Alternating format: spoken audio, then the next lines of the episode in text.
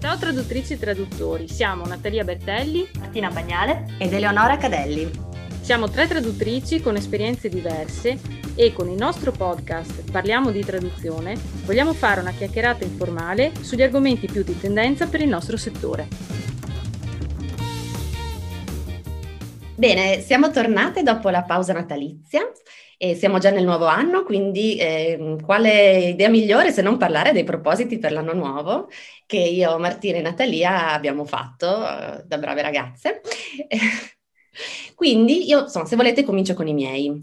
Allora, faccio un passo indietro perché in realtà a settembre mi ero fatta un po' dei propositi per l'anno lavorativo nuovo e adesso gennaio mi sembra il momento giusto per eh, controllare insomma se, se, li ho mantenuti e, e, a che punto sono.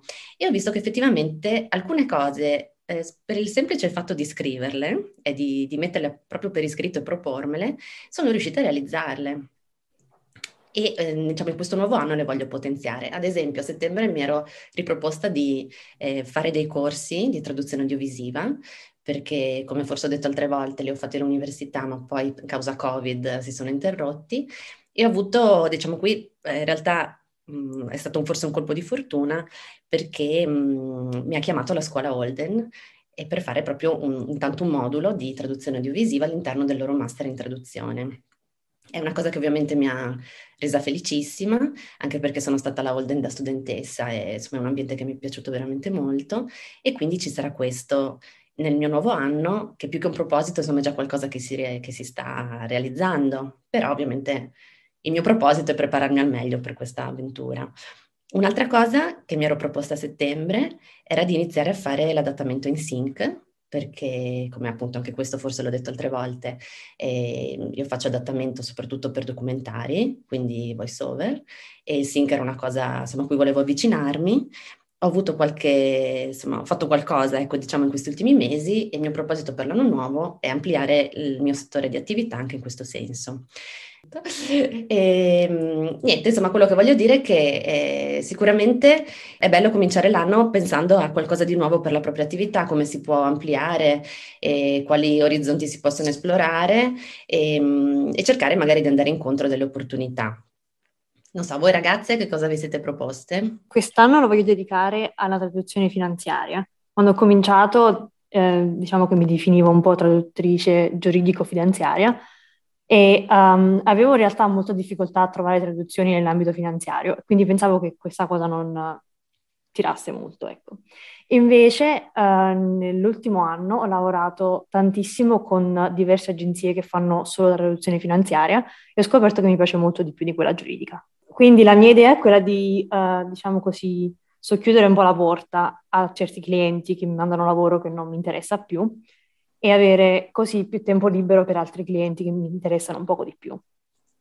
E al riguardo volevo anche vedere se uh, esistono corsi in italiano per uh, analisti o broker o comunque persone che lavorano proprio uh, nella finanza, perché quello è l'angolo del finanziario che mi piace proprio di più.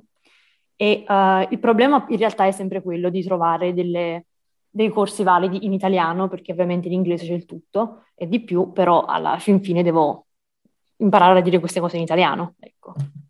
Quindi avevo cominciato a leggere Il Sole 24 Ore, però devo dire che è il giornale più brutto che abbia mai letto.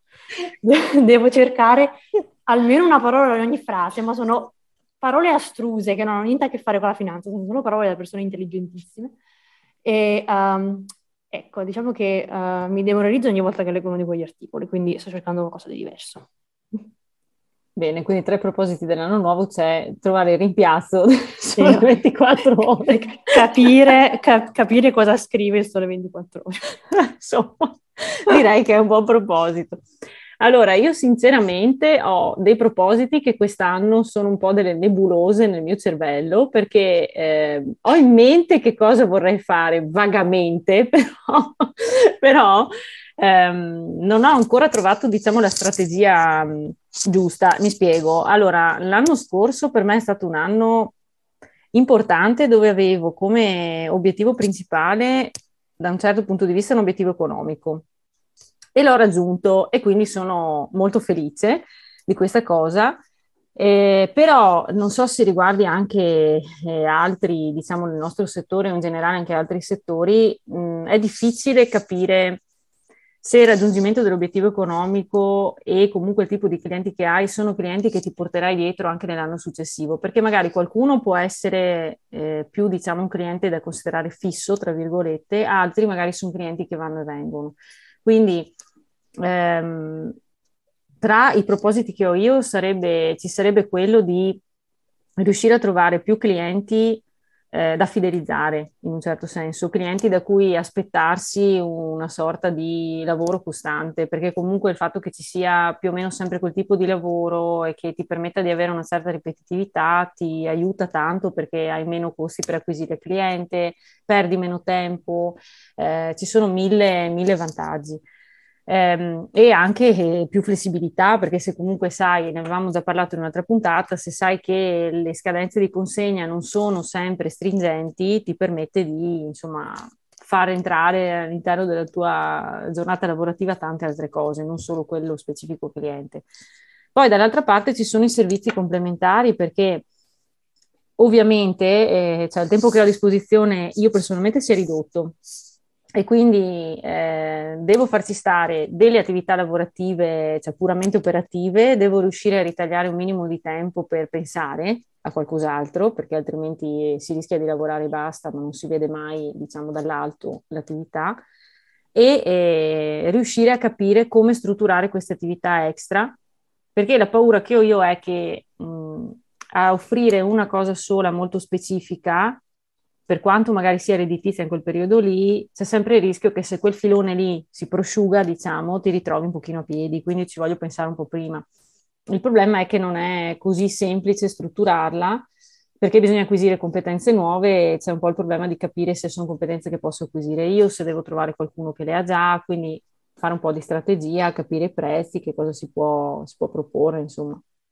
Quindi ecco, questa è un po' la difficoltà che ho in questo momento. Tra l'altro, per quanto riguarda me e la situazione personale che ho, è tutto un po' in fase di cambiamento, perché avendo la bambina molto piccola e, e l'ultima e gli altri due comunque piccoli anche loro, situazione scuola abbastanza instabile, oggi potrei avere a disposizione 10 ore, domani niente. Quindi non riesco ancora a capire che anno sarà. Secondo me per i prossimi due o tre anni navigherò un po' a vista, cioè finché non va all'asilo, eh, la terza, navigherò veramente a vista e cercherò di capire come, come aumentare un po' il giro d'affari, ecco, offrendo cose diverse. Per me questa è un po' la nebulosa, diciamo, al momento. Guarda, questo secondo me è un ottimo proposito per l'anno nuovo, riassumendo, cioè diversificare, poi l'abbiamo detto anche tante altre volte, però effettivamente a inizio anno o in altri momenti, è sempre mm, bene fermarsi a dire ok, adesso sto facendo questo, come va? Magari va bene, però come hai detto tu bisogna essere previdenti perché quello che va bene in un certo momento potrebbe non andare bene più dopo qualche mese o comunque io penso che sia cioè per mm, una, una, persona autonoma come noi, insomma, che comunque lavora per sé, e bis- bisogna sempre essere in evoluzione, cioè per cui o aggiornarsi a livello eh, di tecniche e tecnologie, o aggiornarsi proprio a livello di servizi che si offrono. Ehm, perché comunque il nostro settore in evoluzione adesso in questo periodo eh, si parla moltissimo di traduzione automatica, no? ne avevamo anche già parlato anche noi, ehm, perché comunque sta entrando anche in ambiti più creativi come può essere per esempio l'audiovisivo.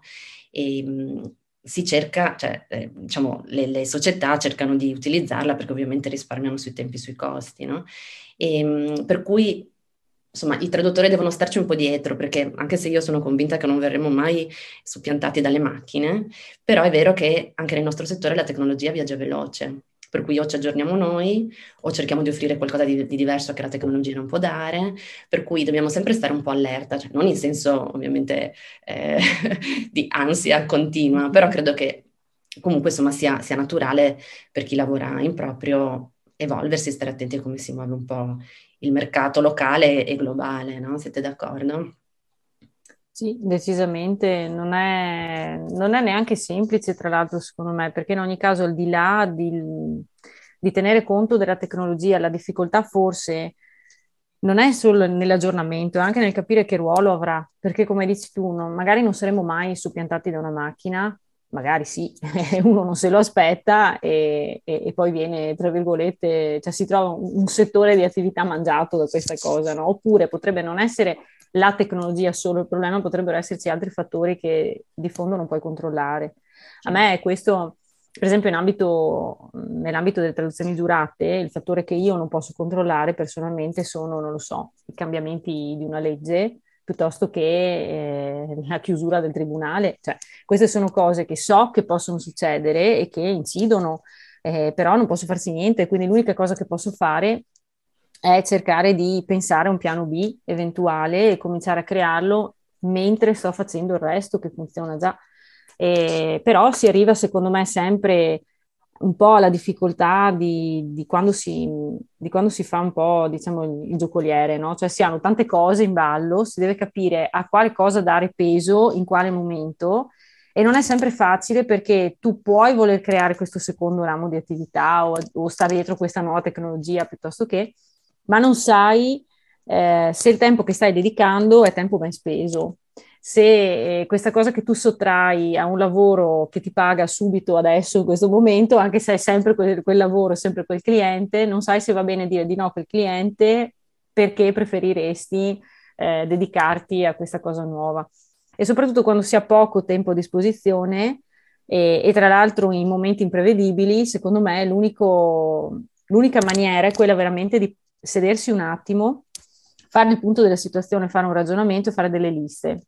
Cioè, questo è l'obiettivo, voglio arrivare lì, che cosa dovrei fare e, e suddividere le azioni anche in cose che richiedono più, come dire, silenzio, concentrazione e, e, tempo veramente per, per, farle e cose che invece puoi fare anche, non lo so, finché sei in fila alle poste. Cioè, se uno ha queste due alternative, allora riesce pian pianino a portare avanti tutti gli obiettivi che ha e verificare che siano un po' tutti allo stesso livello, altrimenti diventa molto complicato, ci si dimentica. Ecco, banalmente, no? Se non è una cosa urgente, se non ho un cliente che vuole la scadenza subito, domani, così, eh, è più facile andare dietro al lavoro pressante piuttosto che al lavoro eh, che richiede... No, no, sicuramente è più facile, è anche mm, più, mh, mm, come posso dire, gratificante e ti toglie anche in un certo senso un po' di responsabilità, no? Perché a volte dici ho quel progetto che però non so se andrà in porto, ok, oggi mi dedico a quello, però magari non lo fai con lo stesso entusiasmo di dire ok, ho un progetto che so che andrà in porto, so che lo consegnerò, mi pagheranno e vedrò il frutto del mio lavoro. Quello sì, per questo, vabbè, possiamo anche qui riassumere dicendo che il proposito per l'anno nuovo è avere giornate da 30 ore per riuscire a fare tutto, non avere più bisogno di dormire o forse dai anche magari darci degli obiettivi che siano comunque sempre commisurati poi al nostro tempo, ai nostri desideri, al nostro benessere anche, no? Perché a volte magari si rischia di darsi degli obiettivi anche alti certe volte. Sì, magari secondo me se si parte con delle idee, come diceva Natalia, troppo nebulose, non, non si sa come arrivarci. Quindi, come si, mi pare che si chiamano obiettivi SMART, sì. eh, quindi cioè, devono essere misurabili nel tempo, nello spazio e devono tipo essere dei gradini che ti portano da qualche parte. Quindi, non lo so, invece di dire l'anno prossimo guadagno il doppio, dici ogni mese invierò tot email per cercare tot nuovi clienti. È proprio rubatissima da, immagino, Corinne McKay. Okay.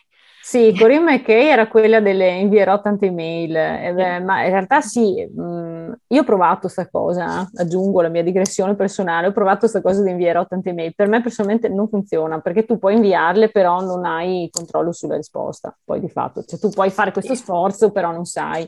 Quello mm-hmm. che funzionava per me personalmente era, questo è il totale che voglio fare annuale, mensile viene fuori questa cosa qua, però in realtà io voglio andare in ferie almeno un tot, per cui mensile diventa di più e poi settimanale diventa così e quindi diventava, diciamo, scontrino medio uguale numero di clienti. Per me era così e, e quello per me funzionava di più, perché se vedevo che in una giornata avevo preso, non so, tre richieste di preventivo erano state accettate, ma ne servivano cinque, pedalavo un pochino di più, magari verso fine mese, su alcune cose, no?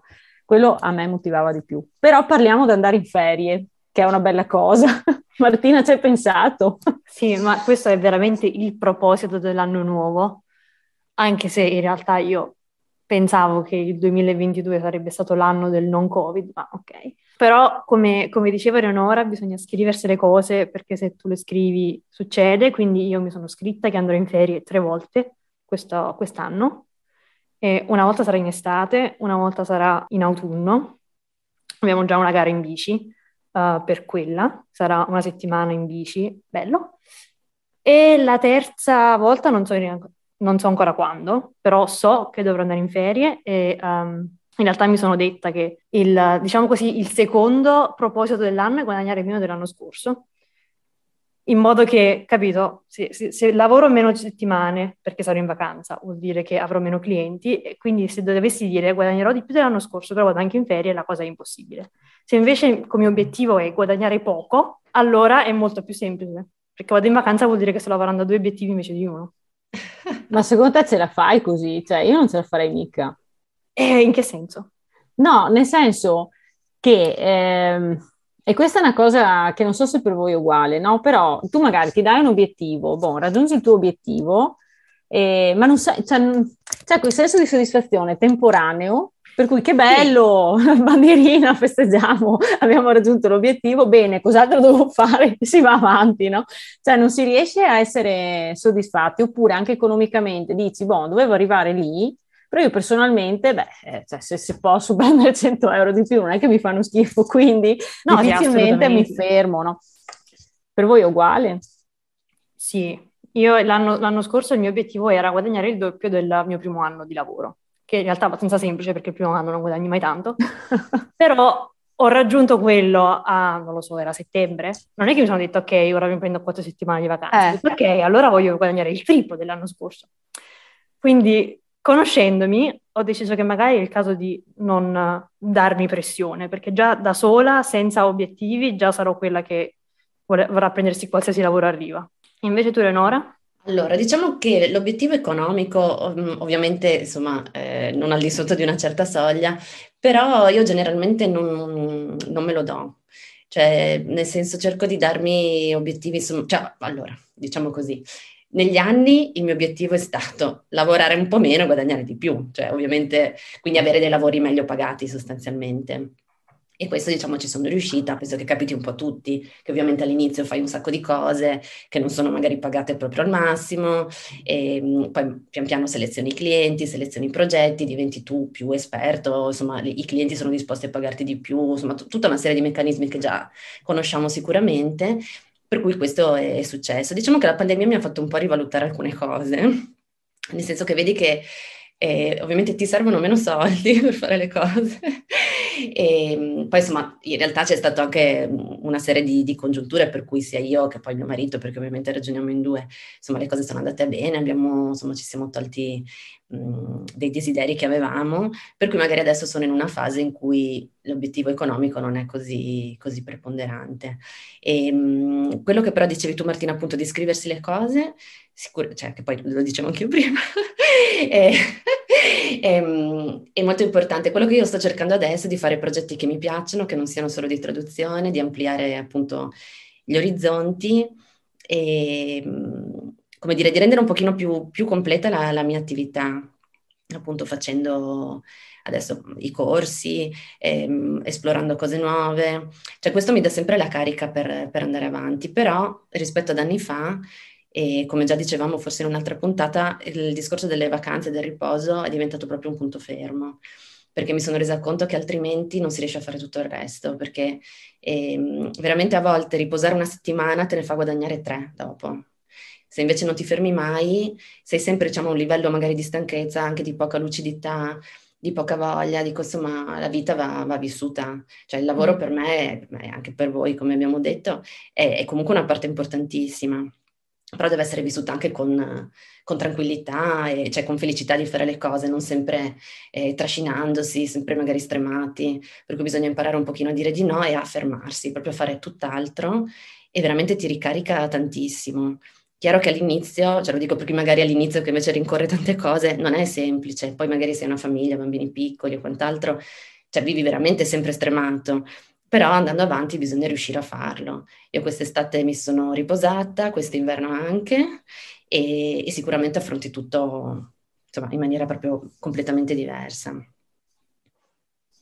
Sì, sono d'accordo. Quello che a me è mancato l'anno scorso mh, mm, era, diciamo, la possibilità di, di fare dei piani per le vacanze, ma non perché, non solo perché c'era la pandemia o perché, insomma, per i problemi che sappiamo, ma anche perché, per esempio, io ero incinta e quindi le uniche vacanze che abbiamo fatto poi sono saltate perché non stavo bene. Per cui quest'anno, sono, l'anno scorso mi sono riposata anch'io, però mh, mm, senza andare da nessuna parte. E arrivata a fine anno iniziavo a sentire un po' il peso di questa cosa, perché comunque sempre quei, quelle quattro mura, sempre quelle persone, hai bisogno di, di uscire, no? di vedere qualcos'altro. Quindi spero che il 2022 sia diverso da quel punto di vista lì, cioè che si riesca a fare, non dico chissà che cosa, perché non pretendo di fare chissà che cosa, però proprio cambiare aria, staccare la spina, quindi cominciare a ragionare in termini di, beh, magari due settimane di qua piuttosto che due settimane di là che aiutano un pochino a, a rigenerarsi, perché a volte magari schiariscono anche la mente, perché è proprio quando non si sta facendo nulla di quello che si fa di solito e quando si esce dal solito ambiente che vengono le idee migliori. Quindi, eh, come dire, l'incoraggiamento, se magari qualcuno si è vissuto male questi anni di, questi due anni pesantini eh, mm-hmm. di Covid e tutto il resto, magari di, di, provare a trovare nel 2022 degli stimoli nuovi, no? Può essere che a volte arrivino dei reset a cui non si è pensato e che invece sono, che sono utili perché ti fanno tagliare dei rami secchi e ti fanno ripartire da, da altro, no? Bene, quindi riassumendo, abbiamo consigliato di riposarsi, andare in ferie se si può, espandere l'attività, comunque pensare a, a, nuovi ambiti da concretizzare poi con, con delle liste. E, e, partire con passetti piccoli. E partire con passetti piccoli giusto? Sì. E avere degli obiettivi chiari e non nebulosi. Giusto. E avere degli obiettivi fatti- raggiungibili. Bene, e soprattutto poi autocelebrarsi quando si raggiungono gli obiettivi, no? Quindi veramente goderseli, altrimenti diventano cose in più da togliere dalla lista delle cose da fare, insomma, un po' triste, no? Sì, sì, sono d'accordo.